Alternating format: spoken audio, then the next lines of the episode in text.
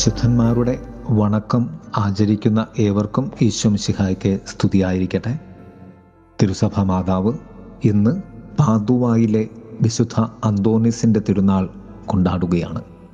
ഏവർക്കും ഈ വലിയ വിശുദ്ധന്റെ തിരുനാൾ അനുഗ്രഹങ്ങൾ മംഗളങ്ങൾ നേരുന്നു. പ്രകൃതിയുടെ സാധാരണത്വങ്ങൾക്ക് മുകളിലേക്ക് ദൈവത്തെ സ്നേഹിക്കുവാൻ ഒരു ആത്മീയ വിധാനം തീർത്ത വിശുദ്ധനാണ് വിശുദ്ധ അന്തോണീസ്.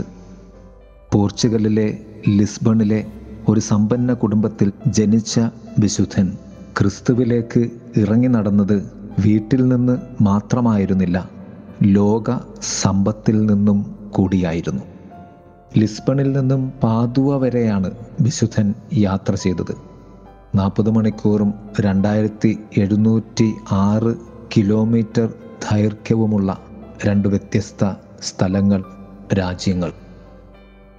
ആയിരത്തി ഒരുന്നൂറ്റി തൊണ്ണൂറ്റി അഞ്ച് ഓഗസ്റ്റ് പതിനഞ്ചാം തീയതി ലിസ്ബണിലാണ് വിശുദ്ധൻ ജനിച്ചത്.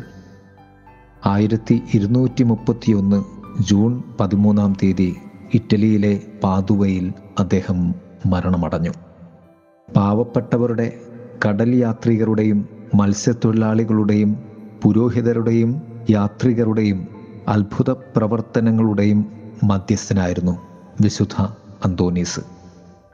ആയിരത്തി ഇരുന്നൂറ്റി മുപ്പത്തിരണ്ടിൽ മെയ് മാസം മുപ്പതാം തീയതി ഗിർഗ്രൈ ഒൻപതാമൻ മാർപ്പാപ്പ അദ്ദേഹത്തെ വിശുദ്ധ പദവിയിലേക്ക് ഉയർത്തി.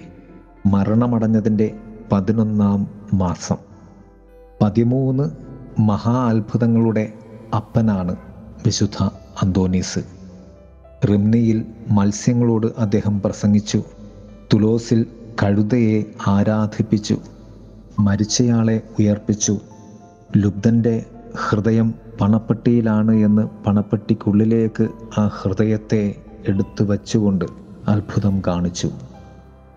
വിശുദ്ധ അന്തോണീസ് പുണ്യവാള ഒന്നും അസാധ്യമല്ല നിനക്ക്.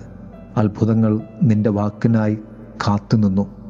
വേദനിക്കുന്നവർക്ക് വേണ്ടി സംസാരിക്കുവാൻ വാക്കുകൾ കാത്തുനിന്ന നിന്റെ നാവ്. മരിച്ചയാളെ ജീവനിലേക്ക് തിരികെ കൊണ്ടുവന്ന ഒരു വലിയ ക്രിസ്തു അരികെയുള്ള വിശുദ്ധൻ.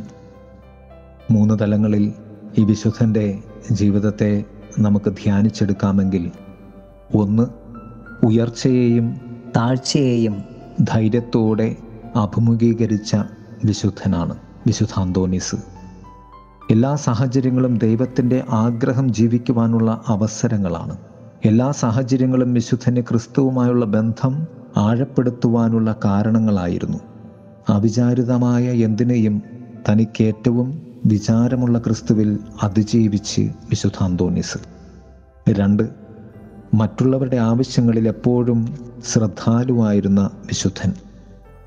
ക്രിസ്തുനാഥൻ നമ്മിലുള്ള സർവ പ്രശ്നങ്ങളിലും മറ്റുള്ളവർക്ക് വേണ്ടി ഒരു പദ്ധതി കരുതി വയ്ക്കുന്നുണ്ട് നമ്മുടെ വേദനകൾ നമ്മുടേത് മാത്രമല്ല അഥവാ നമുക്ക് വേണ്ടി മാത്രമല്ല. ദൈവത്തിന് നമ്മിൽ ഉള്ള പദ്ധതി കൂടിയാണ്. വിശുദ്ധ അന്തോണിസ് ഇപ്രകാരം പ്രാർത്ഥിച്ചു. പ്രവൃത്തികൾ വാക്കുകളെക്കാൾ ഉച്ചത്തിൽ സംസാരിക്കും. നിന്റെ വാക്കുകൾ എന്നെ പഠിപ്പിക്കട്ടെ. നിന്റെ പ്രവൃത്തികൾ എന്നിൽ സംസാരിക്കട്ടെ എന്ന് വിശുദ്ധ അന്തോണീസ് ആവർത്തിക്കുമായിരുന്നു. മൂന്ന് കാലുകൾ ദൃഢതയോടെ നിലത്തുറപ്പിച്ച് പൂർണമായും ദൈവത്തിൽ വിശ്വസിച്ച് ജീവിക്കുക. വിശുദ്ധ അന്തോണീസ് പറഞ്ഞു സൃഷ്ടിക്കപ്പെട്ട വസ്തുക്കൾ ഇത്രയും മനോഹരമെങ്കിൽ എത്രയോ മഹനീയവും സുന്ദരവുമായിരിക്കും അതിനെ സൃഷ്ടിച്ച ദൈവം. സൃഷ്ടാവിന്റെ ജ്ഞാനം സൃഷ്ടികളിൽ പ്രകടമാണ്. പ്രിയമുള്ളവരെ ക്രിസ്തുവിന്റെതായി ജീവിക്കുവാൻ വിശുദ്ധ അന്തോണിസിന്റെ സഹായം നമുക്ക് തേടാം. ദൈവം നമ്മെ സമൃദ്ധമായി അനുഗ്രഹിക്കട്ടെ. ആമേൻ.